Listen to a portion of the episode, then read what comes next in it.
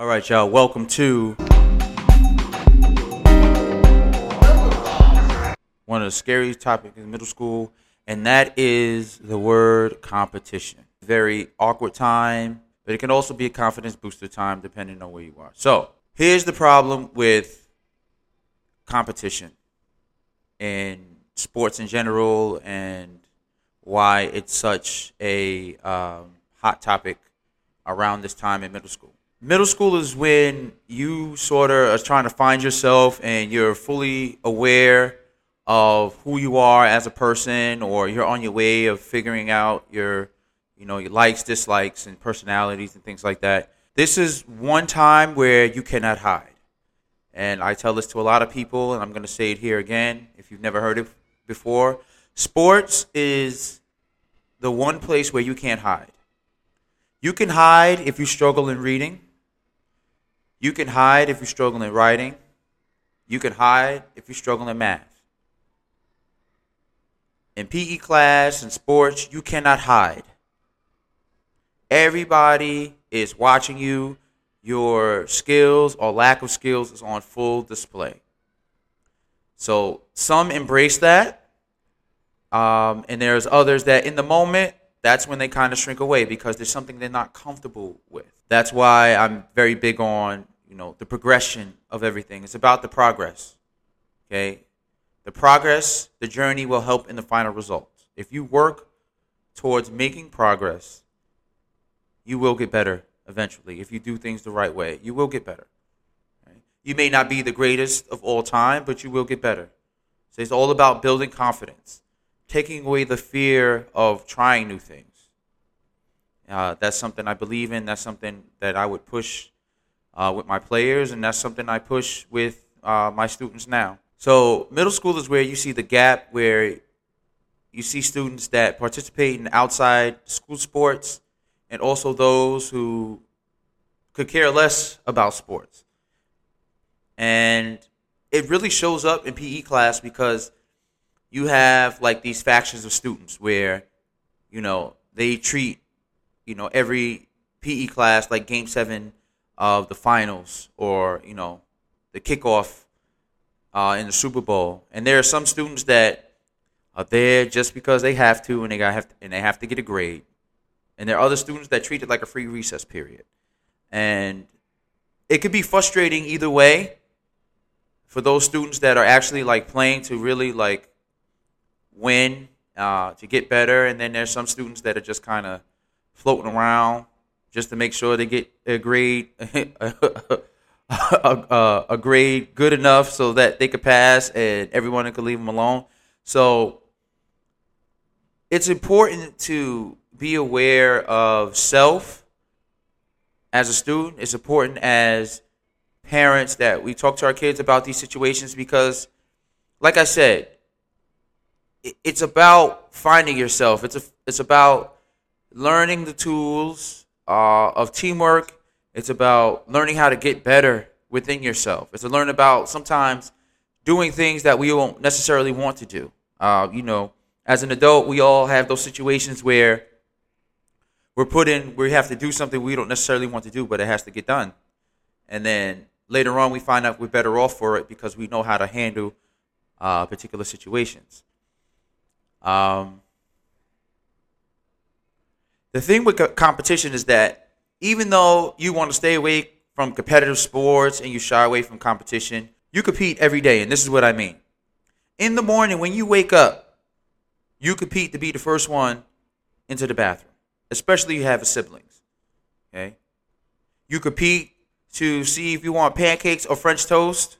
You compete once you get to school. I mean, when we did the uh, height test, I can't tell you how many kids came over to see how tall they were compared to someone else. That's competing. That's competition. That's a level form of competition.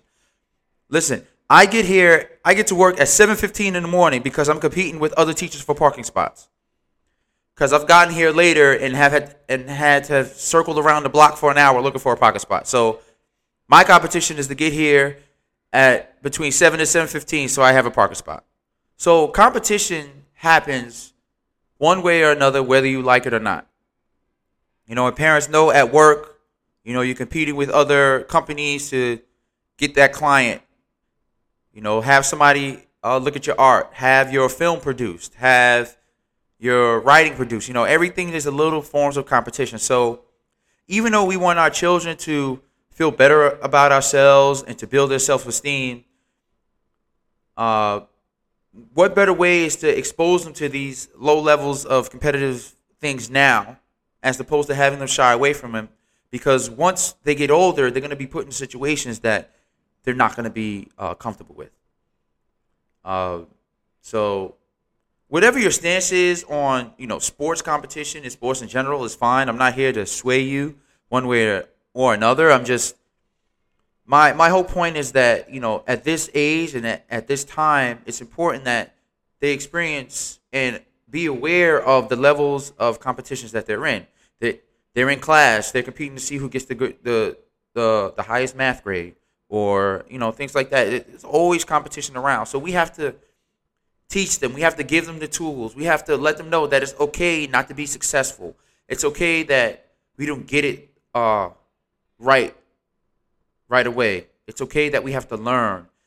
Okay, especially with things like this. It's about the journey, right? It's about the little steps. It's not about getting to the end. It's not about. Uh, I can't tell you how many times during the day, it's just a lot of complaining, a lot of upset, or this game is stupid, I don't like it.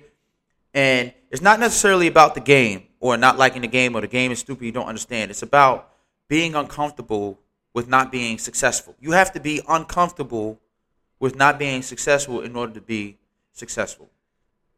As Mr. Rivera tells me, and it's so true, you're going to hear no more than you hear yes. Some people win, but everybody loses. I'm going to say that again. Some people win, but everybody loses. So the people that win are the ones that persevere through the losing. So if you continue to lose, if you continue to not be successful, you have to find ways. You have to alter yourself. You have to alter what you're doing. You have to rethink things. Ask for advice. Don't feel like you're on an island by yourself. There are people out here who are willing to help you. So that that's something that you know I wanted to talk to you guys about. I wanted to um, that was heavy on my mind, and I think it's important that we have to acknowledge that you know we have to acknowledge that competition does exist, and that we have to find ways to work through it. Because if not, it's just you know the anxiety is going to build and and you know all these feelings and emotions are going to build because we don't know how to handle not being successful so please parents talk to your kids about you know perseverance pushing through hard times trying to find different ways to be successful and guess what you're not going to be successful in everything okay and it's not about that as well you're not going to be successful in everything but you will be able to handle the non-success and use past experience to build on.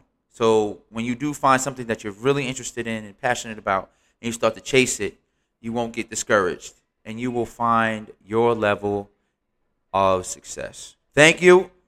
Make sure you hand in your journals. Just fill out the Google Forms, please. I have to put grades in. Parent teacher conferences are coming up, and I have to put grades in. So please make sure you fill out the Google Forms, and I will see you on the other side. Peace.